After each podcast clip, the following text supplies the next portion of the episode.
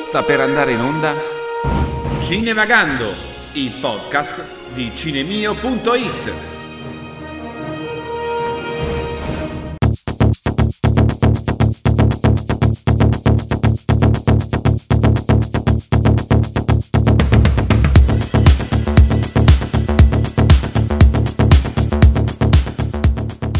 Bene, eccoci, siamo pronti. Benvenuti a Cinevagando, il podcast di cinemio.it. Io sono Luigi Coccia e vi terrò compagnia insieme a tutti i miei collaboratori per i prossimi 60 minuti.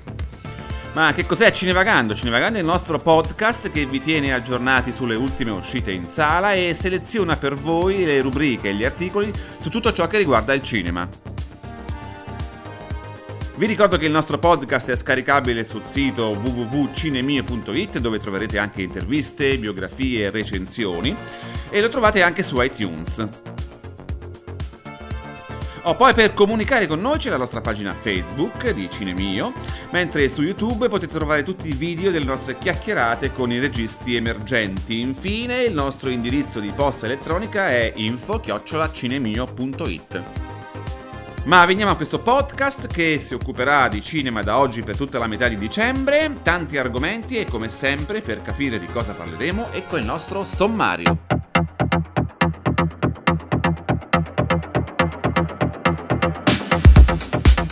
Le recensioni di film in sala in questi giorni con Antonella Molinaro. I film di produzione francese dedicati alla scuola nella rubrica di Francesca Barile.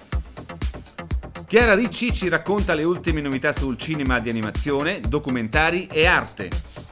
Fresco dall'ultimo festival del film di Roma, Luca Arcidiacono nella sua rubrica di cinema di genere ci parla dell'ultima pellicola di Heli Roth. Mettetevi comodi, Cinevagando può cominciare.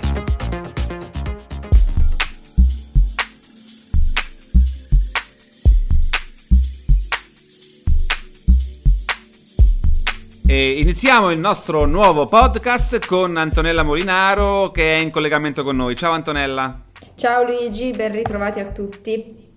Allora, con Antonella come sempre andiamo alla ricerca dei film in uscita in queste settimane e io direi di partire subito con eh, il 21 di questo mese eh, dove c'è l'uscita second- del secondo film riguardante Thor. Sì, Thor eh, esce in realtà un giorno prima, il, è già uscito, è uscito ieri, il 20, eh, però ovviamente è attesissimo eh, il secondo capitolo del uh, pluri uh, del campione di incassi uh, Thor e ritroviamo i protagonisti Chris Hemsworth, Natalie Portman e Tom Hiddleston e ovviamente Anthony Hopkins nei panni di Odino. Uh, non ritroviamo invece uh, dietro la macchina da presa Kenneth Branagh che ha lasciato il posto a Alan Taylor che molti ricorderanno per gli amanti delle serie, delle serie tv uh, ricorderanno come regista del, del, della serie Il Trono di Spade, eh, che anche questa è stata, eh, che ha avuto un grandissimo successo. Ehm, che dire, Thor ritorna, ormai penso che tutti un po' abbiamo visto il, il trailer, abbiamo capito un po' la storia, per cui io non, non mi dilungherei tanto, anche perché uh, è, è, molto atteso, è, uno, è, tra i film più attesi di, di questa stagione, quindi uh, non c'è molto altro da dire.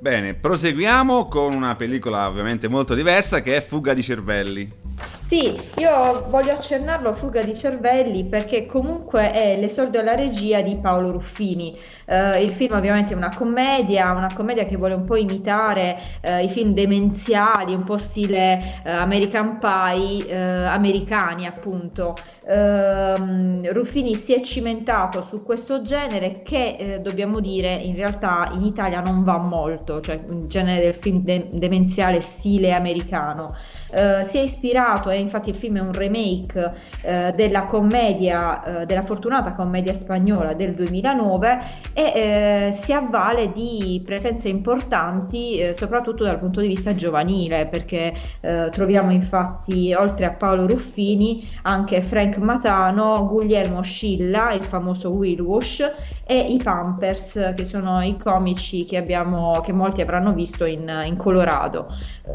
quindi il cast è giovanile, il film è giovanile, io voglio dare un po' di, di fiducia a Paolo Ruffini perché eh, come attore se lo merita e quindi incrociamo le dita per il suo esordio da, dietro la macchina da presa. E incrociamo anche le dita per il nuovo film di Asghar Faradi che aspettiamo tutti che si chiama Il passato. Sì, eh, dopo il capolavoro di una separazione eh, ritroviamo di nuovo il, il, regista, questo regista iraniano, eh, credo sia iraniano, giusto,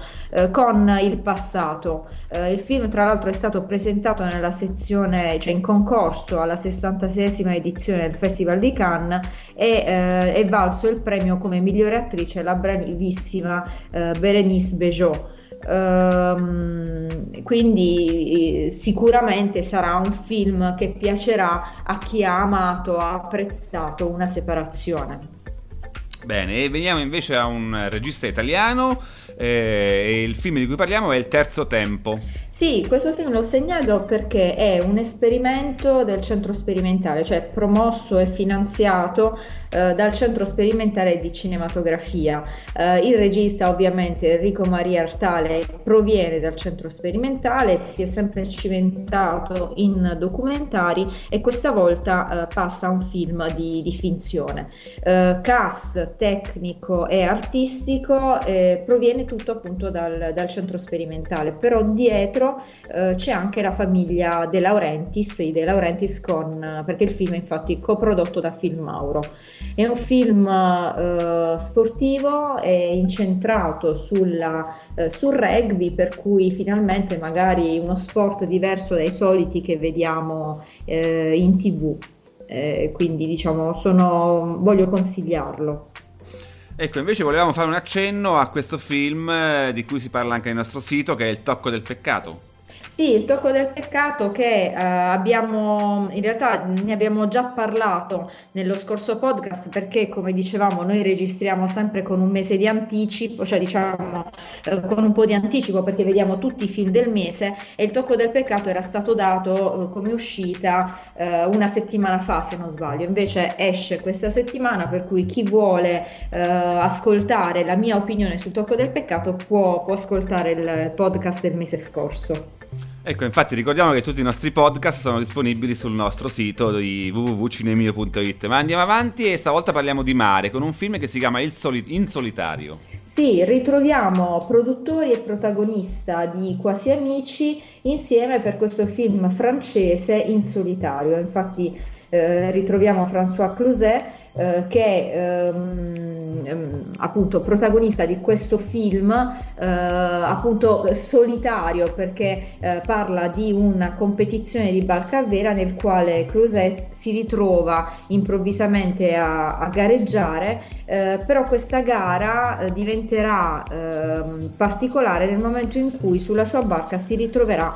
eh, una persona inaspettata. Eh, ancora una volta quindi ritroviamo una storia eh, in solitudine, diciamo, dopo aver visto da poco, tra l'altro, Sandra Bullock eh, in Gravity, per esempio, o Mia Wasikowska nel, in Trax, o, o anche Robert Redford, per esempio, di All Is Lost. Quindi diciamo la solitudine al cinema sta, sta avendo successo, quindi incrociamo le dita anche per, per questo nuovo film.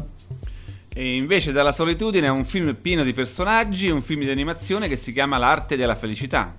Sì, è un film d'animazione, però d'animazione per adulti. Uh, io lo segnalo perché è um, diretto e scritto da Alessandro Rack ed è molto particolare perché tra l'altro um, ha inaugurato a Venezia la settimana della tri- critica. Eh, è particolare anche per la storia perché racconta di due fratelli che, um, napoletani di cui uno però eh, e si è trasferito ehm, in, non ricordo, uno è diventato sì, monaco buddista in Tibet, per cui Napoli e Tibet insieme è un connubio molto particolare. Uh, come dicevamo appunto è un cartone per adulti quindi un po' come mi ricorda molto Valzer con Bashir per esempio o Persepolis che ha avuto molto, molto successo qualche anno fa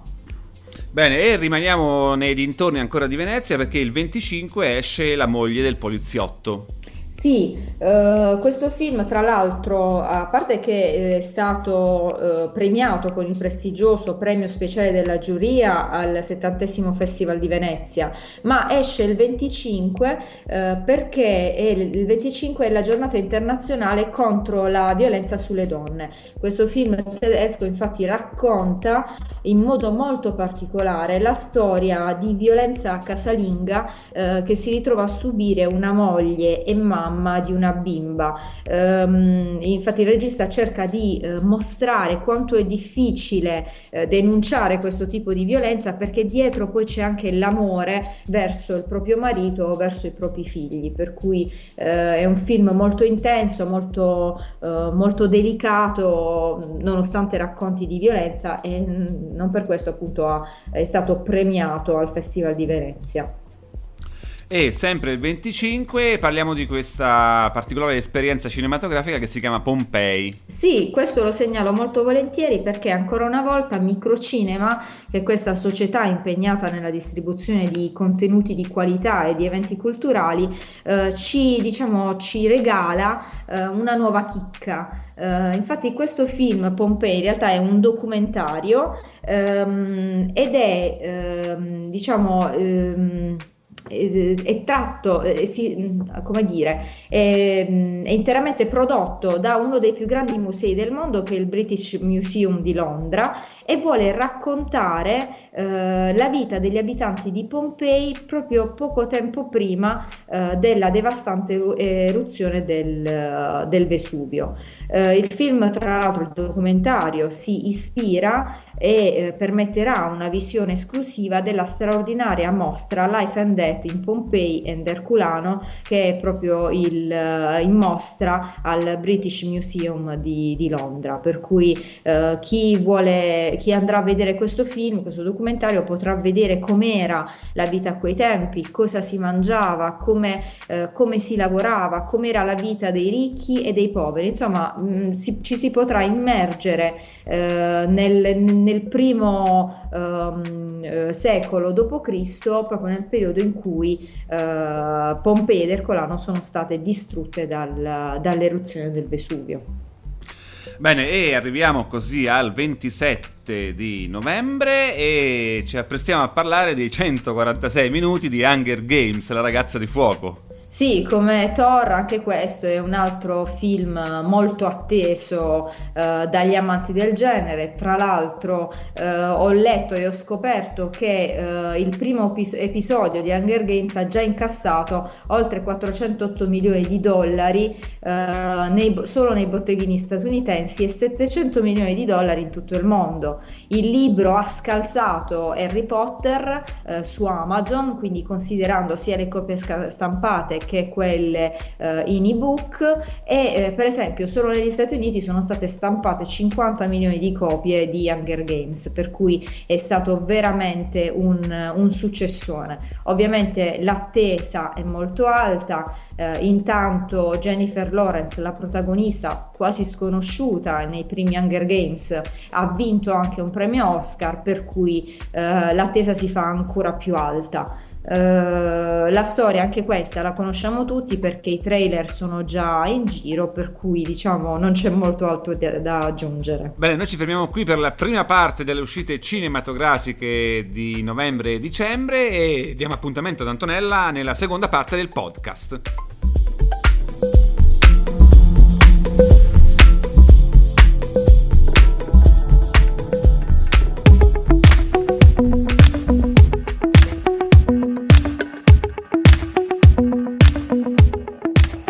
sempre a Cinevagando, il podcast di cinemio.it e ora ci colleghiamo con Luca Arcidiacono, fresco fresco dal Festival del Film di Roma, che ci parla del suo cinema di generi. In particolare ci parlerà dell'ultima pellicola di Eli Roth, che è The Green Inferno, e di altri film che boccia inesorabilmente. A te Luca! Sì Luigi, ciao a te e a tutti gli amici di Cinemio. Sono eh, reduce, eh, instancabile dall'ultimo Festival internazionale del cinema di Roma, appena concluso, che mi ha dato parecchie soddisfazioni, anche se non sono mancati film eh, negativi, per non dire brutti tanti anche quelli eh, superbi eh, di autori eh, che stanno iniziando adesso, di altri autori già collaudati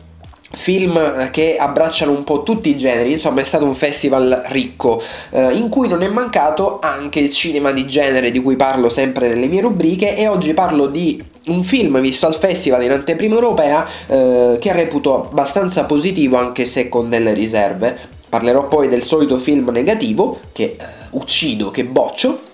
e come ho fatto lo scorso eh, anno, eh, cito due titoli eh, molto diversi tra di loro eh, che eh, magari si, può, eh, si, possono visionare in queste vacanze di Natale ormai possiamo dire prossime.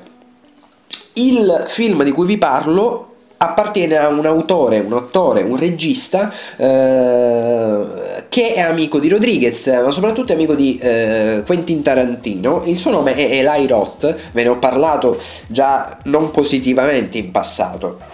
In realtà non è cambiata tantissimo la sua posizione dal mio punto di vista. Eli Roth nasce come regista grazie praticamente a Tarantino che gli produce il suo Cabin Fever nel 2002, a cui seguirà... Eh, oltre a un fake trailer nel Greenhouse di Tarantino nel 2007, due, i due episodi di Hostel, eh, parte 1 parte 2,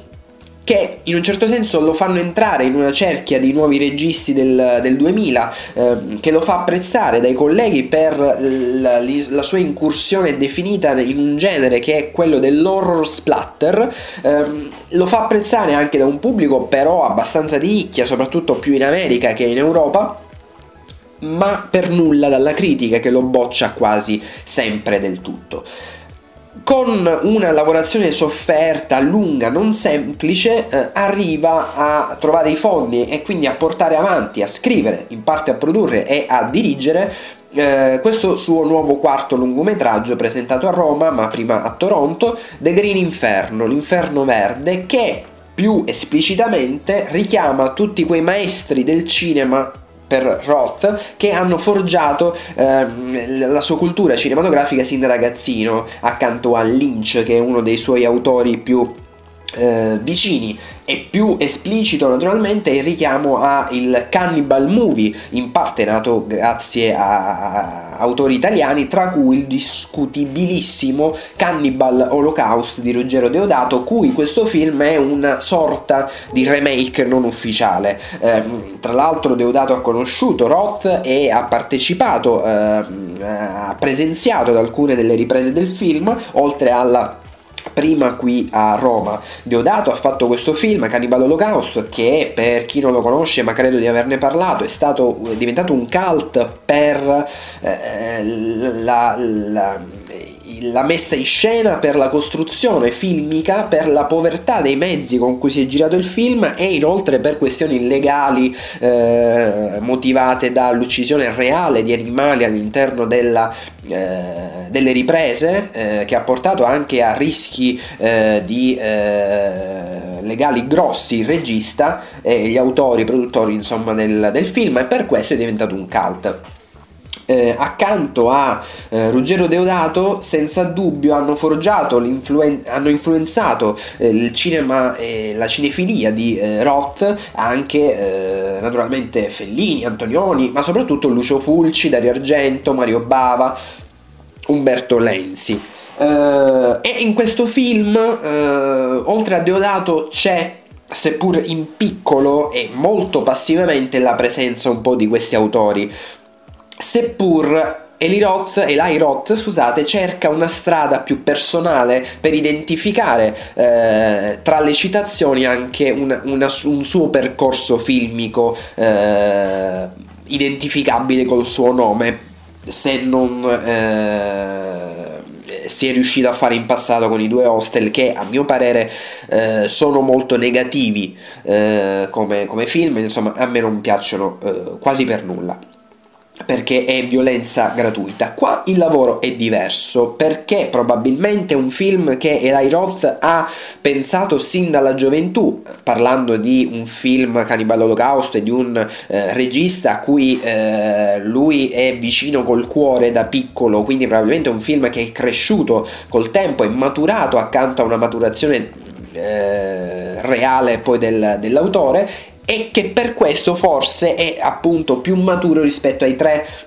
film precedenti che ha fatto Eli Roth. Non parlo quindi di un film capolavoro né di una piccola perla, è un piccolo film eh, di sottogenere splatter, un cannibal movie assolutamente, che però ha dalla sua una riconosciuta componente citazionistica a un eh, cinema soprattutto italiano e una riconosciuta componente e molto più esplicita a mio parere politica e sociale eh, americana.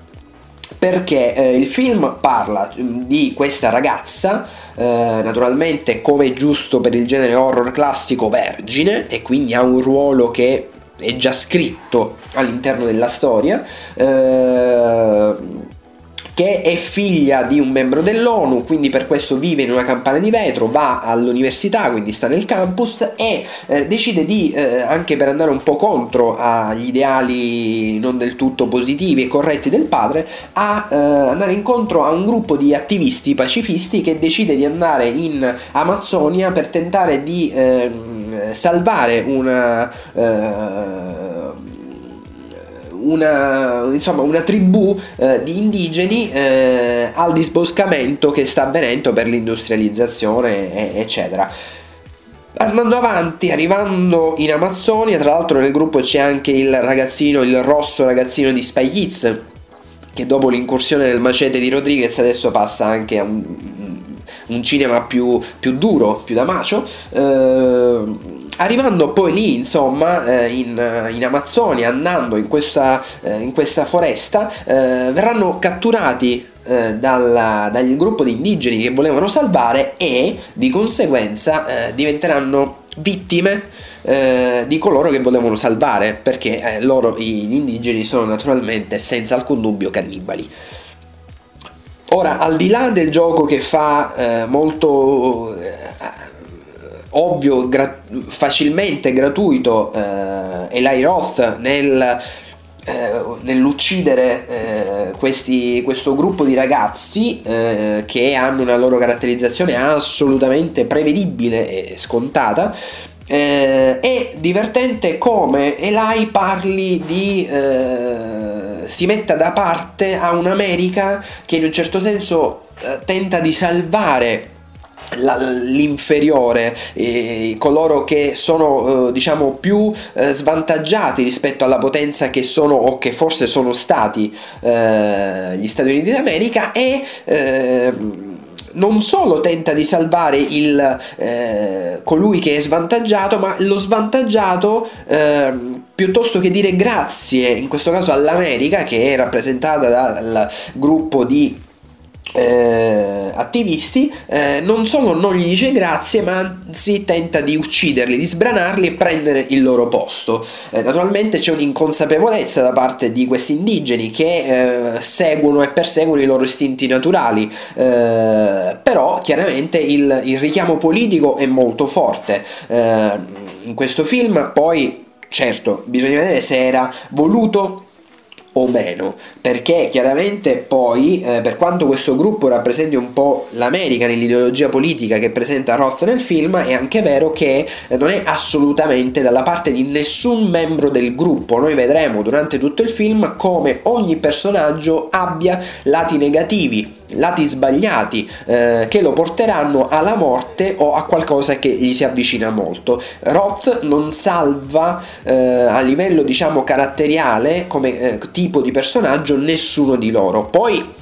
questo non vuol dire, perché non voglio fare spoiler, che moriranno tutti, forse sì, forse no però al di là di questo, eh, appunto, Roth non si mette dalla parte di nessuno e forse questo può essere un rischio, nel senso non mettersi dalla parte di nessuno può essere un rischio. Però al di là poi della linea sociale legata eh, a fatti che si svolgono poi che verranno a scoprirsi durante il film, al di là della linea politica abbastanza eh, viva e presente esplicitamente sin dall'inizio del film, che tra l'altro ha una lunga premessa prima di arrivare al sodo eh, di circa 20 minuti in un film di un'ora e mezza, eh,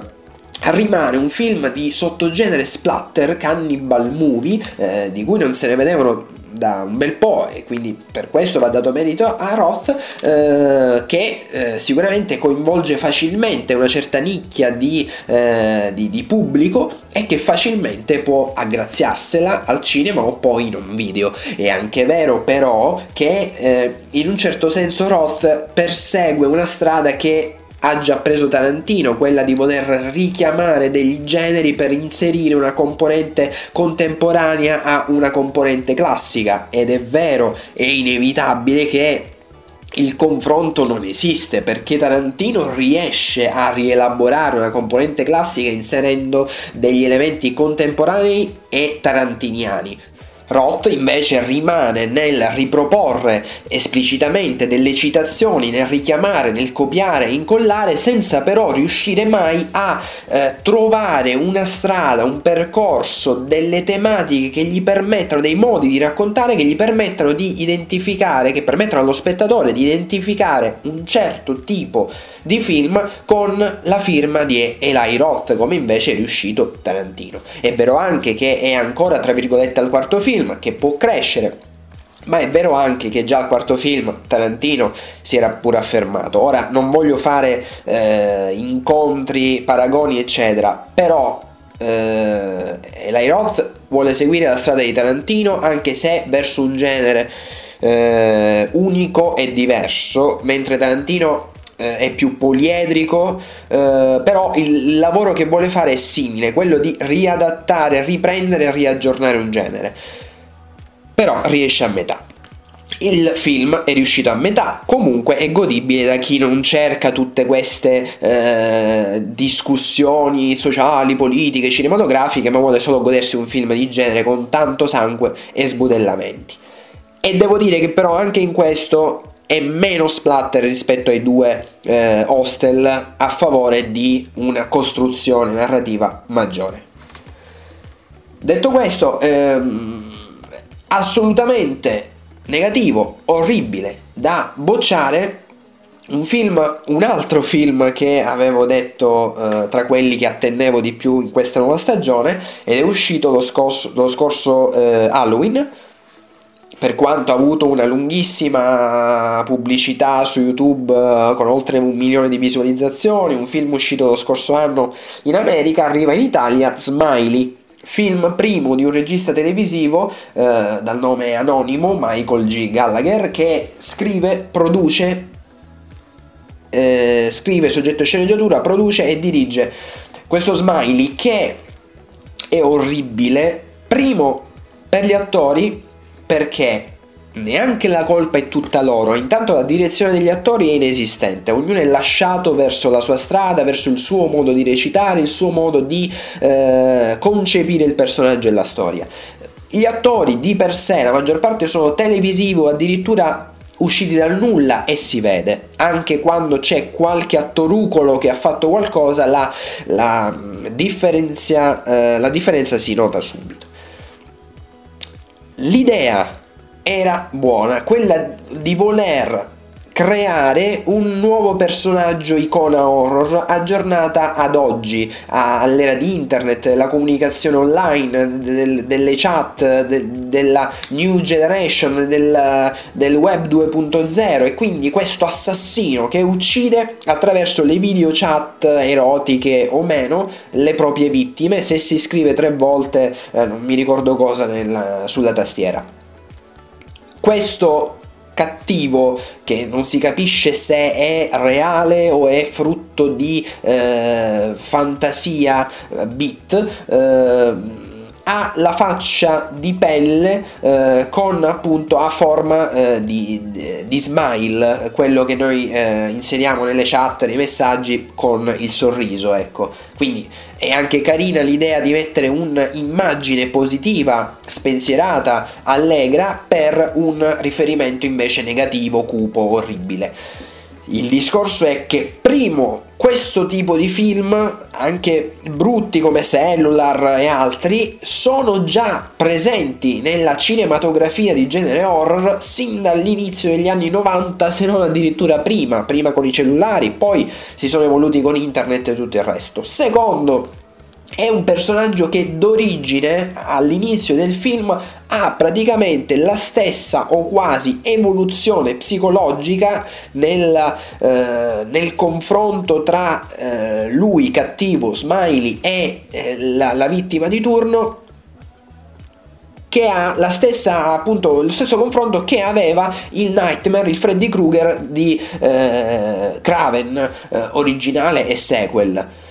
Quindi è copiato in questo molto esplicito e soprattutto l'idea, per quanto comunque possa essere accettata, motivo per cui lo attendiamo con curiosità, viene poi costruita, portata avanti in modo orribile, una sceneggiatura eh, confusissima, fiacca, vuota, ripetitiva, prevedibile che non, non, è che ripropone eh, diciamo i vecchi format slasher anni 80 ma decide di eh, usare il già visto come regola principale della stancata eh, ora e mezza che si porta avanti questo film. Gli attori stessi, io credo, eh, si rendano conto della fiacchezza del copione, tant'è vero che stancano anche loro durante il percorso del film. Ed, eh, la, il personaggio, tra l'altro, per quanto fascinoso possa essere all'inizio, eh, già a mezz'ora si scoprono determinate cose che non sto qui a dire, se mai qualcuno lo volesse vedere, anche se non ve lo consiglio, perché non vale il prezzo del biglietto, eh, si scoprono cose che rendono così fiacco, che scemano eh, talmente tanto questo personaggio di minimo fascino che si arriva, se si arriva alla fine del film, se si è ancora sveglio, se non si è usciti già dalla sala, con un senso di smarrimento e di presa in giro da parte di un regista unico colpevole perché ha diretto, scritto, prodotto e ideato questo progetto che tra l'altro ha pensato per anni. Quindi da questo punto di vista non gli si può perdonare nulla eh, perché anche se si può dire che è un, magari un film da vedere così per ridere con amici, è comunque un film che stanca, che dura quasi 90 minuti eppure stanca tanto, annoia, perché ci sono scene eh, co- così ovvie, così già viste e soprattutto ripetute più e più volte durante la storia che ti chiedi se il regista c'è o ci faccia. Eh, motivo ora ovvio per cui questo film ha tardato ad essere distribuito nelle sale e motivo eh, per cui il film in realtà è davvero davvero brutto, uno dei peggiori horror che io credo abbia visto quest'anno e non me lo consiglio. In ultima, Invece, visto che siamo ormai prossimi alle eh, vacanze natalizie, lo farò anche il prossimo mese con altri due titoli, vi suggerisco due film, eh, uno più diciamo dark, fantasioso, l'altro più prettamente horror, di cui già l'anno scorso avevo parlato, eh, che magari si può vedere sotto queste feste natalizie. Due film che hanno come elementi predominanti eh, l'outsider e la neve, il Natale come elemento cardine opposto alla cupezza delle storie. Il primo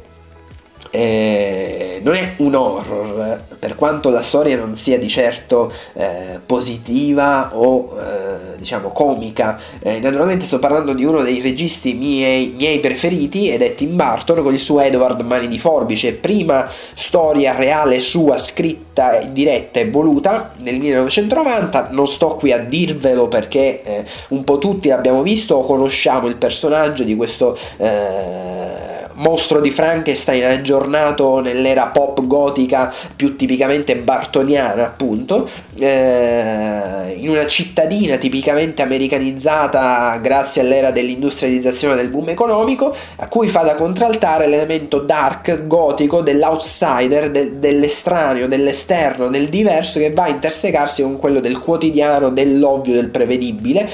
C'è la storia d'amore, c'è l'elemento più dark, più cupo, perché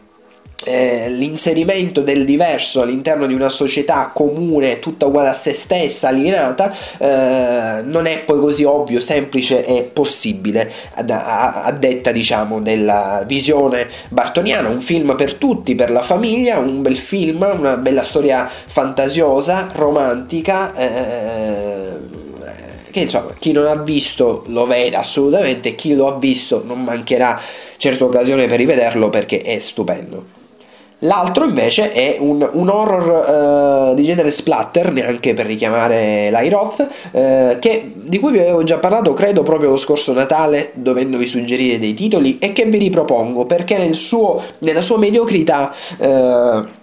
è un film che, diciamo, pizza, amici, albero di Natale può anche funzionare in questo periodo. È Black Christmas, un Natale rosso sangue. Esiste la versione originale, molto migliore degli anni 70, se non sbaglio, eh, e esiste anche per chi magari eh, è curioso o preferisce una versione più aggiornata ai tempi, relativamente, una versione del 2006 di Glenn Morgan, Black Christmas appunto un Natale rosso sangue, tra cui nel cast c'è anche Mary Elizabeth Winstead, eh, attrice che ammiro tantissimo nell'ultimo film di Roman Coppola, ma anche... In Scott Pilgrim vs. the World e altri eh, film, un'attrice che è da tenere d'occhio. È un film eh, ambientato in un campus, eh, in una casa dormitorio femminile, eh, tante donne, elemento rosso a cardine eh, da contraltare alla neve anche qui eh, nella fotografia di questo film che forse è l'unico elemento davvero positivo carina la struttura la costruzione del cattivo anche se appunto è di richiamo all'originale eh, film tipicamente natalizio tipicamente americano opposto a quello di Barton eh, per chi non vuole la dolcezza a Natale come per Edward Mani di Forbice ma cerca la, la, crudeltà, la cupezza, il sangue e quindi questo film, film sicuramente lo può aiutare. E io con questo vi lascio e eh, vi do appuntamento al prossimo mese con nuovi titoli e nuovi suggerimenti. Ciao a tutti e ciao a te Luigi.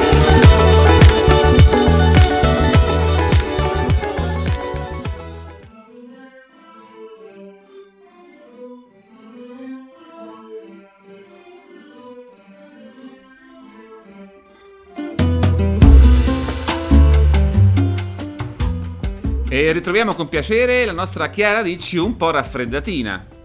Eh sì, questa volta è toccata anche a me. Un saluto Luis e a tutti gli ascoltatori del podcast.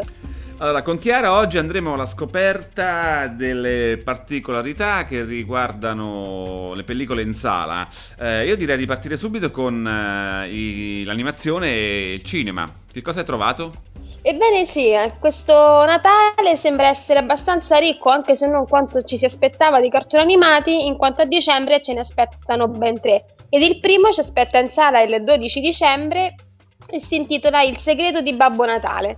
La trama ve la racconto subito e racconta appunto di Babbo Natale che ha un piccolo laboratorio e piccoli elfi che lo aiutavano nel suo compito di portare regali ai bambini, ma con il passare degli anni e l'aumentare dell'importanza del Natale è stato costretto a rinnovarsi Ora i suoi elfi migliori fanno parte della Santec, che costruisce ogni sorta di marchingegno per aiutare Babbo Natale nel suo difficile incarico. Bernard, che è il nostro protagonista, ha sempre voluto farne parte e quest'anno ha inventato un dispositivo tale da mostrare allo Stantec, ma a causa di un elfo troppo curioso il marchingegno va in frantumi e la barriera che protegge il Polo Nord si rompe, Spetterà a Bernard proteggere il suo mondo e Babbo Natale dalle mire di Neville Bennington, che da molto tempo prova rancore verso Babbo Natale. E si continua il, um, si continua il 19 dicembre con Frozen, il regno di ghiaccio. Questa volta è un cartone firmato Walt Disney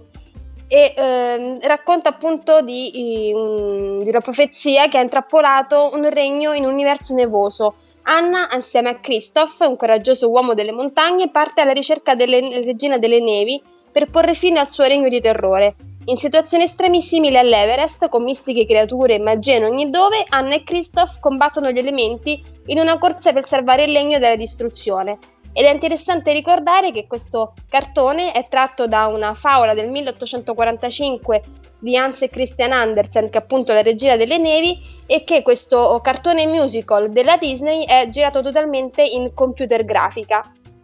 Mentre l'ultimo cartone che ci aspetta in sala, proprio il giorno di Natale, e mercoledì 25 dicembre appunto, è Piovono Polpette 2, la, la rivincita degli avanzi. La genialità dell'inventore Flint Lockwood viene riconosciuta grazie all'invito del suo idolo Chester ad entrare a far parte della The Live Core Company, che riunisce i migliori e più brillanti inventori del mondo, impegnati a creare tecnologie per il miglioramento della razza umana. Il braccio destro di, Dexter, di Chester, oltre che una delle sue più riuscite invenzioni, è Barb, un organo altamente evoluto dotato di un cervello umano, ma è anche ambiguo, manipolativo e adora mettersi il rossetto. Essere riconosciuto come un grande inventore è sempre stato il sogno di Flint. Tutto cambia però quando scopre che la sua invenzione più famosa, ovvero una macchina che trasforma l'acqua in cibo, è ancora operativa e che sta creando dei cibi animali ibridi, ovvero gli animacibi. Con il destino dell'umanità nelle sue mani, Chester si unisce a Flint e ai suoi amici in una missione delicata e pericolosa, combattendo contro i tacodrilli, gli orangamberi, i torti a sonagli, eccetera, ovvero altri animacibi, per salvare nuovamente il mondo. Bene, e passiamo invece a tutt'altro genere, mm, perché mm, eh, parliamo di musica e questo film che è in uscita che parla dei Rolling Stones. Ebbene sì, è un film concerto appunto The Rolling Stone Hyde Park Live che eh, uscirà giovedì 5 dicembre e è un omaggio appunto alla, alla band, una delle band più famose del mondo che compie 50 anni. Infatti, a 44 anni dopo lo storico concerto del 1969, nell'estate scorsa, appunto nell'estate del 2013, i Rolling Stones tornano ad Hyde Park a Londra per un evento epocale con una folla di oltre 100.000 fan. Un evento appunto che fa rivivere a 44 anni di distanza la storica performance del 69 quindi la storica band, formata da Mick Jagger, Kate Richards, Charlie Watts, Ronnie Wood e il chitarrista Mick Taylor, tornano ad incendiare la platea della loro città con una scaletta da brivido e un finale esplosivo fatto di impressionanti fuochi d'artifici appunto a colorare lo skyline di Londra. Bene, e passiamo invece adesso a una pellicola che riguarda il teatro. Sì, il, la Scala appunto inaugura la nuova stagione 2013-2014 sabato 7 dicembre con la Traviata di Giuseppe Verdi, anche in occasione del bicentenario della nascita del famoso compositore italiano. E così in, in diretta via satellite verrà data in alcune sale italiane la, eh, appunto lo, lo, spettacolo diretto da Dimitri Cerchianov e eh, i protagonisti saranno oh, la tedesca Diana Damrau, la che è la più famosa Violetti dei nostri tempi, che eh, si racconta le, le, cronache teatrali lo raccontano, pare avere la presenza, il carattere e le voci adatte per una perfetta Violetta. E accanto a lei ci sarà Piotr Bekjala e dirige il maestro Daniele Gatti. Ecco, dicevamo spesso la difficoltà di trovare le sale dove, mm, dove poter mm, vedere questi film. Mm, devo dire che con le nuove tecnologie di proiezione e il, la graduale scomparsa della pellicola per il digitale, probabilmente avremo più possibilità di trovare vicino a noi una sala dove vedere questi film. Assolutamente sì, anche perché ci sono appunto anche dei siti che sono specializzati nel eh, dare appunto l'elenco delle sale, anche addirittura libretti di sala di queste opere di cui noi parliamo che eh, dovrebbe essere, se non mi ricordo male, nexodigital.it, dove appunto trovare le date precise, gli orari e le sale di tutte le regioni italiane. Ecco, quindi vi invitiamo a andare a ricercare su questo sito tutte le informazioni e finiamo con... Eh,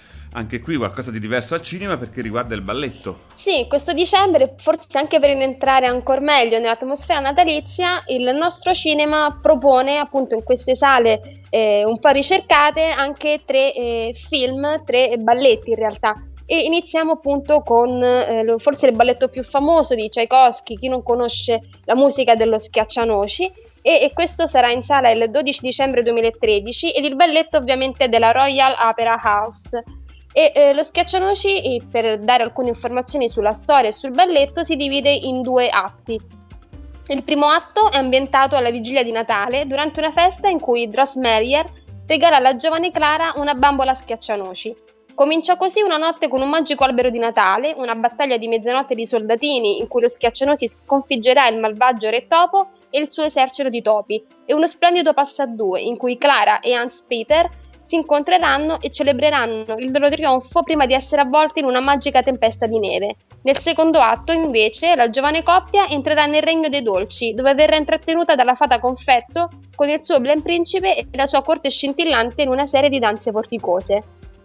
Mentre per andare avanti, sempre in, per parlare di balletti, avremo sempre per la Royal Opera House il Parsifal, che è una delle maggiori e più importanti opere di Wagner, che ci aspetta in sala mercoledì 18 dicembre. E la regia è di Stephen Lang- Langridge ed è una produzione inglese, appunto della Gran Bretagna. E questa volta appunto viene messa eh, in balletto questa opera di, di, Wagner divisa in tre atti ed è forse appunto ed è forse eh, l'opera più grande profonda eh, in cui compare la meditazione di Wagner sul senso di colpa, la morte e una possibile redenzione. Mentre l'ultimo balletto è altrettanto classico, forse quanto lo schiaccianoci, avremo di nuovo eh, Tchaikovsky in musica e domenica eh, 22 dicembre ci sarà eh, La Bella Addormentata. Appunto questa volta però il balletto è del Bolshoi, quindi siamo in Russia e eh, La Bella Addormentata, chi non conosce anche questa famosissima favola in cui si racconta appunto della principessa Aurora che eh, per, la, per, invidia, per la sua bellezza, viene maledetta e quindi ci viene fatto un maleficio su di lei, ovvero che morirà al sedicesimo anno di età pungendosi con un fuso. Ma la fata dell'Illah modifica appunto la, la, maledizione e tramutando questa maledizione in un'altra sorta di, di incantesimo, ovvero lascerà cadere la, la, bella addormentata appunto in la principessa in questo uh, lungo sonno e verrà a svegliarla e ridarle vita sarà solamente il bacio del famoso principe. Quindi anche qui fa- favole, magie e balletti per augurarvi veramente un sereno e fantasioso Natale. Bene, allora noi come abbiamo detto prima, eh, vi invitiamo ad andare a cercare le sale dove vengono proiettati questi film anche per avere un'esperienza diversa del cinema. E ti ringraziamo quindi Chiara per queste preziose informazioni e ci sentiamo al prossimo podcast. Grazie a voi, grazie a te Luis e colgo l'occasione sin da ora di augurarvi un buon Natale e delle felici feste. A presto!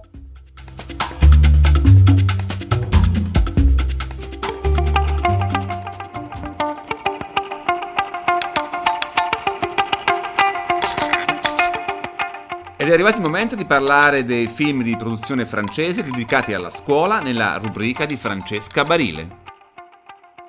Riprendiamo oggi con i film dedicati al mondo della scuola. In particolare stavolta, dopo esserci occupati di film italiani che eh, si occupavano della scuola di molti anni fa, in particolare parlando del libro Cuore e di film ambientati negli anni 50 negli Stati Uniti, stavolta invece eh, ci eh, troviamo in Francia e in particolare eh, vogliamo parlare eh, di due film che hanno ottenuto un certo successo nell'ultimo decennio del, del XXI secolo. Il primo film che eh, affrontiamo è La schivata eh, titolo originale L'Esquive, eh, diretto dal regista di origine magrebina Abdelkeshish. Eh, questo film è ehm, uscito nel 2003 ed è il risultato il miglior film francese ai César del 2005.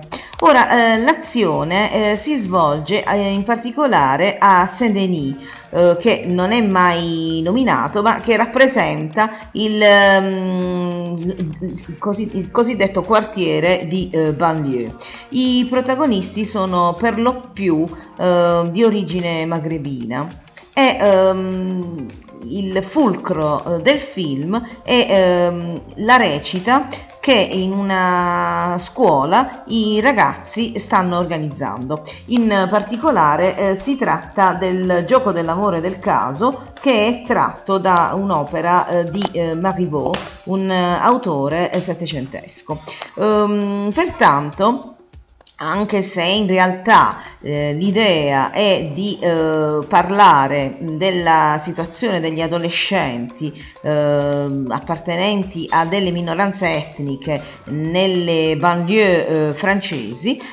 ehm, il discorso scolastico, eh, pur essendo non dominante, eh, è importante, è fondamentale perché gran parte della trama si basa sulla, pro, sulle prove generali che i ragazzi fanno eh, prima di allestire quest'opera teatrale per la recita scolastica finale. Un'altra interessante storia che ehm, si basa fondamentalmente sul mondo della scuola è La classe, eh, titolo originale è La classe. Eh, anche qui eh, siamo eh, nella banlieue, eh, però ci troviamo in questo caso a Parigi e anche qui abbiamo una scolaresca che eh, per lo più è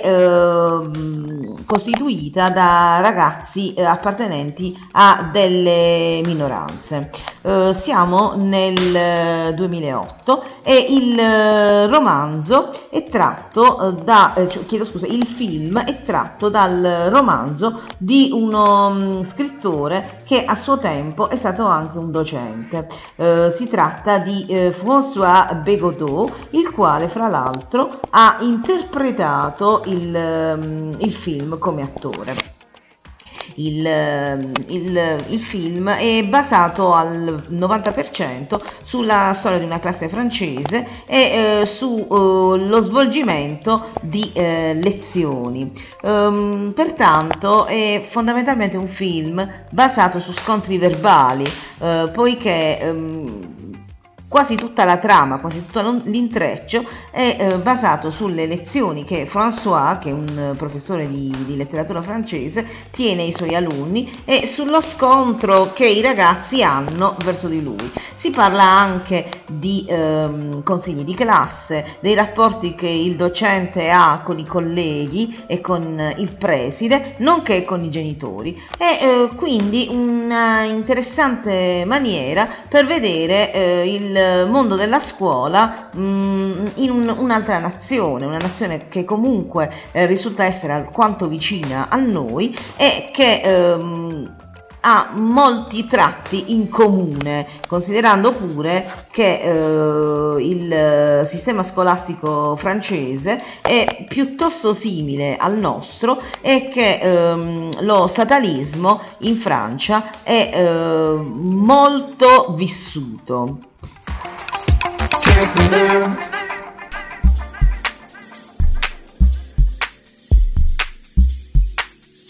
Siamo qui ancora con Antonella Molinaro per parlare delle uscite cinematografiche del mese. Oh, e arriviamo alla settimana dell'ultima settimana di novembre, dal 28, perché esce questo documentario in 3D che si chiama Africa Safari. Sì, questo, anche questo è un documentario che voglio segnalare perché tra l'altro il regista Ben Stassen si è fatto eh, notare eh, perché ha filmato due dei 3D più belli eh, visti negli ultimi anni dal punto di vista dell'animazione, che è il, Le avventure di Sammy e il sequel Sammy 2. In questo film Africa Safari si cimenta nel genere documentario ed è riuscito a, cioè ha vinto una, una sfida, è riuscito a filmare gli animali attraverso le migliori tecniche stereoscopiche capaci di ritrarli molto vicino, però senza interferire con eh, la, loro, la, loro modo, la loro vita vita, appunto, senza quindi ehm, interferire dal punto di vista umano. Quindi eh, le riprese sono assolutamente naturali e quindi per chi ama la natura, chi vuole vedere, chi vuole entrare eh, nella, eh, in, questi, in questi splendidi posti che vanno dalla Namibia fino al Kilimangiaro, dal Sudafrica al Congo, non può perdersi questo splendido documentario. E torniamo in Italia perché esce un altro film italiano che si chiama Come il vento ed è un film particolare perché racconta eh, la storia di una delle prime donne a dirigere un carcere, vero Antonella? Sì, infatti, questo film lo segnalo anche questo molto volentieri, primo perché ho scoperto con piacere che è tra i film in concorso al prossimo Bifest eh, 2014 eh, e come dicevi tu racconta la vera storia di Armida Miserere, eh, una delle prime donne a dirigere un, can- un carcere in Italia. Eh, Armida Miserere viene interpretata con grande intensità da Valeria Dugolino, un'attrice che io tra l'altro amo molto, e eh, vuole raccontare un ventennio da quando negli anni Ottanta lei è diventata appunto eh, direttrice del carcere al, all'epilogo finale che è quello del suo suicidio Ehm, per, per, vari motivi, perché c'era stata una storia d'amore ehm, con, con, Umberto finita tragicamente perché eh, quest'uomo è stato ucciso dalla, eh, dalla mafia, insomma mh, mm, la storia è davvero molto intensa, tra l'altro nel cast troviamo anche Filippo Timi, Francesco Scian e Chiara Caselli, per cui eh, diciamo secondo me è un film davvero molto interessante, da, assolutamente da non perdere. Oh, e ora passiamo a un film che si chiama Don John, che è stato scritto, prodotto, interpretato e sceneggiato da Joseph Gordon-Levitt. Ha fatto tutto lui. Sì, infatti ha fatto tutto lui, però anche questo voglio, voglio premiarlo perché come attore ha dato, uh, ha dimostrato grandi capacità, ha fatto dei film davvero molto, uh, molto interessanti, da, poi tra l'altro tra, da, tra commedie, uh, film drammatici, non, non, possiamo dimenticare per esempio i 500 giorni insieme oppure Inception o Il Cavaliere Oscuro, Lincoln per esempio, quindi insomma ha dato prova di grandi capacità attoriali si cimenta dietro la macchina da presa in un film tra l'altro molto coraggioso perché parla di ossessioni, di due ossessioni molto particolari che sono la pornografia e la masturbazione. Ne parla senza um, tentativi pruriginosi, diciamo, da chi ha visto il film ne parla molto bene tra l'altro e, um, ed è anche un po' comico per cui diciamo uh, questo film si guarda anche con il sorriso. Nel film troviamo, oltre al, al regista Gordon eh, Levitt, eh, troviamo anche Scarlett Johansson e Julianne Moore, per cui eh, anche il cast è abbastanza variegato ed interessante.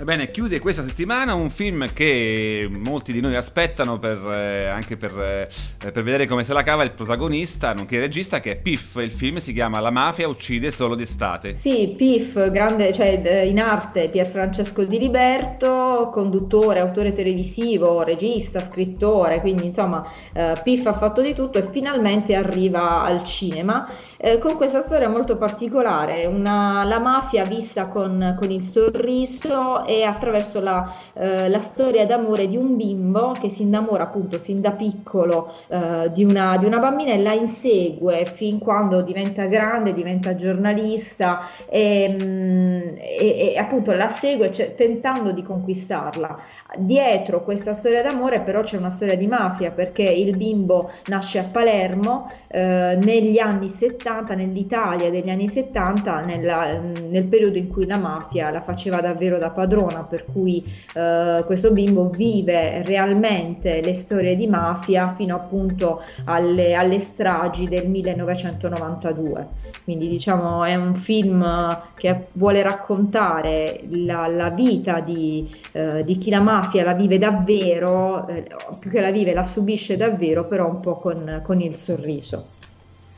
Bene, siamo sempre con Antonella Molinaro per parlare dei film in uscita in questo mese e arriviamo finalmente a dicembre e ci arriviamo con la nuova commedia di Woody Allen che si chiama Blue Jasmine. Sì, anche questa credo sia molto attesa perché eh, i film di Woody Allen sono sempre un po' un, eh, un evento. Tra l'altro finalmente eh, Woody Allen, non so se dire finalmente o non so, comunque lascia, lascia l'Europa eh, per tornare finalmente a girare eh, in America, eh, in, gira infatti in California a San Francisco. Si porta però ehm, Alec Baldwin che eh, avevamo già visto eh, nell'ultimo film e eh, insieme a lui troviamo Kate Blanchett che è stata veramente elogiata per l'interpretazione di questo film. Ehm, infatti ehm, la protagonista appunto Jasmine è proprio interpretata da Kate Blanchett e, ehm, ed è, è davvero molto intensa È un dramma e mm, narra, vuole narrare le conseguenze devastanti di chi eh, distoglie lo sguardo dalla realtà e si nasconde eh, dietro l'illusione della ricchezza che poi è sempre molto incerta.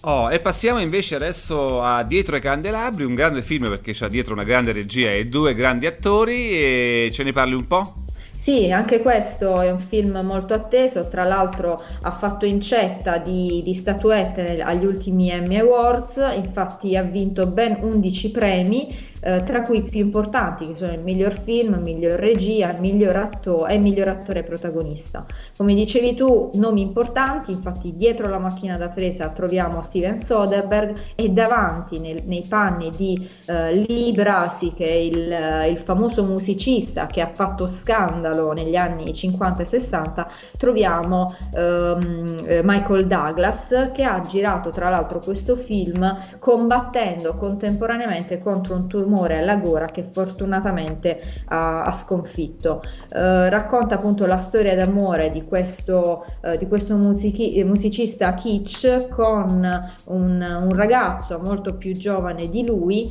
eh, Scott Thompson, che è interpretato eh, dal, dal bravissimo Matt Damon. Uh, quindi eh, diciamo il, il, film tra l'altro è stato, um, è, stato uh, è andato a Cannes quest'anno era in concorso a Cannes ed è stato definito come uno dei migliori Soderbergh degli ultimi anni e tra l'altro è stato elogiata appunto la coppia Douglas e Damon che sono davvero due fuori classe assoluti Bene, adesso arriviamo invece a un film in concorso al Festival del Film di Roma, che è Il Sud è Niente. Sì, è un'opera prima di Fabio Mollo e vede come protagonisti eh, Vinicio Marchioni Valentina, e Valentina Lodovini. Eh, il film tra l'altro ha avuto successo anche al Toronto Film Festival ed era appunto in concorso nella sezione eh, Alice nella città. Uh, il film um, è una, una, storia, vuole raccontare una storia, la storia di una vita difficile uh, nel sud Italia, a Reggio Calabria. Uh, infatti è la storia di uh, Grazia, una ragazza che ha perso il fratello e che uh, cerca in, mo- in, ogni modo di riportarlo a casa vestendosi e comportandosi da maschio. Grazia tra l'altro non è, è incompresa, è, è, stata lasciata un po' a se stessa dal padre vedovo ehm, che appunto affoga nella sua tristezza e quindi non, non pensa a sua figlia. Quindi è un film intenso, un film doloroso, è un'opera opera prima, quindi va, va sicuramente premiata.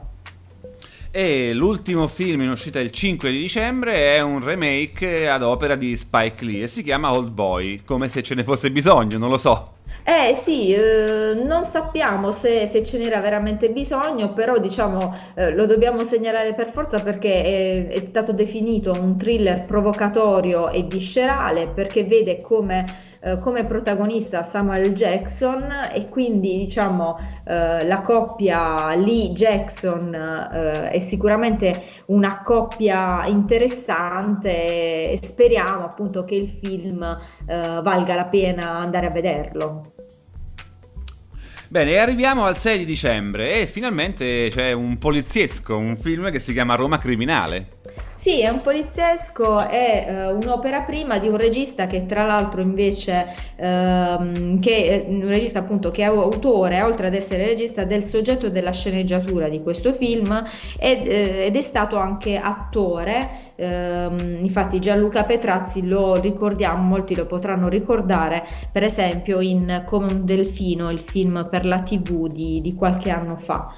Uh, è appunto un, un film poliziesco uh, girato a Roma, girato e ambientato a Roma e uh, su appunto su un, un vicequestore che ha visto morire il padre davanti ai suoi occhi, il padre tra l'altro commissario quando era ancora bambino e che pian piano durante il suo lavoro appunto da vicequestore si ritrova a, a indagare appunto sull'omicidio di suo padre. Quindi un poliziesco pazzesco per chi, per chi ama questo, questo genere di film, eh, è sicuramente un film interessante.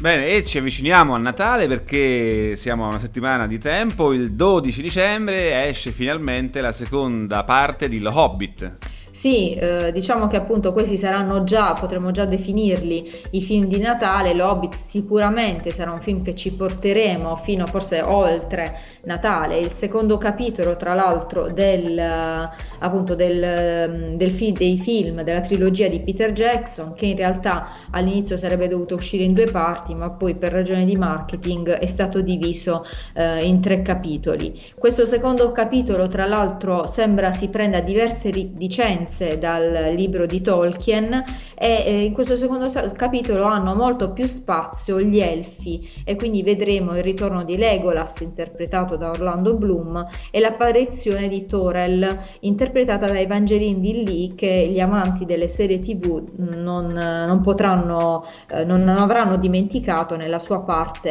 importante in Lost. Uh, sicuramente è un film da, da vedere perché uh, oltre che uh, si preannuncia più movimentato del primo, in effetti il primo era stato un po', un po lento, un po', vedeva un po' l'attesa della, della battaglia e tra l'altro la visione in 3D ad alta definizione a 40 vo- fotogrammi al secondo è, è sempre un, un, uno spettacolo da, cioè, da non perdere.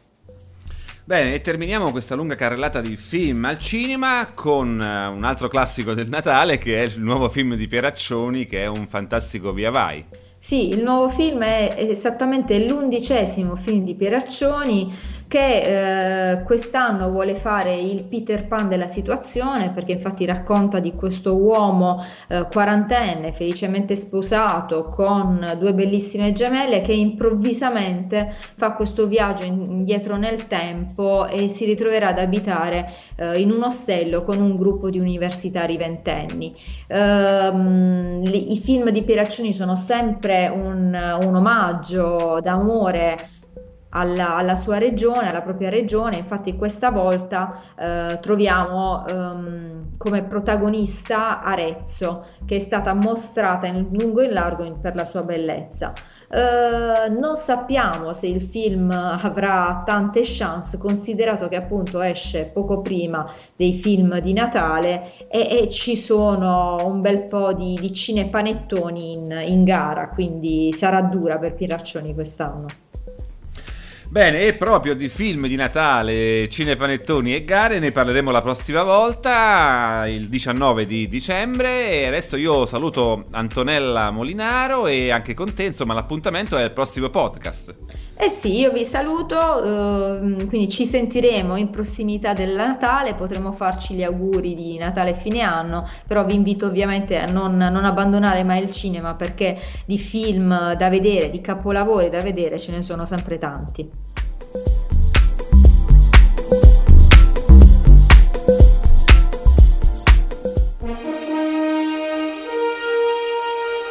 Avete ascoltato? Cinevagando il podcast di cinemio.it.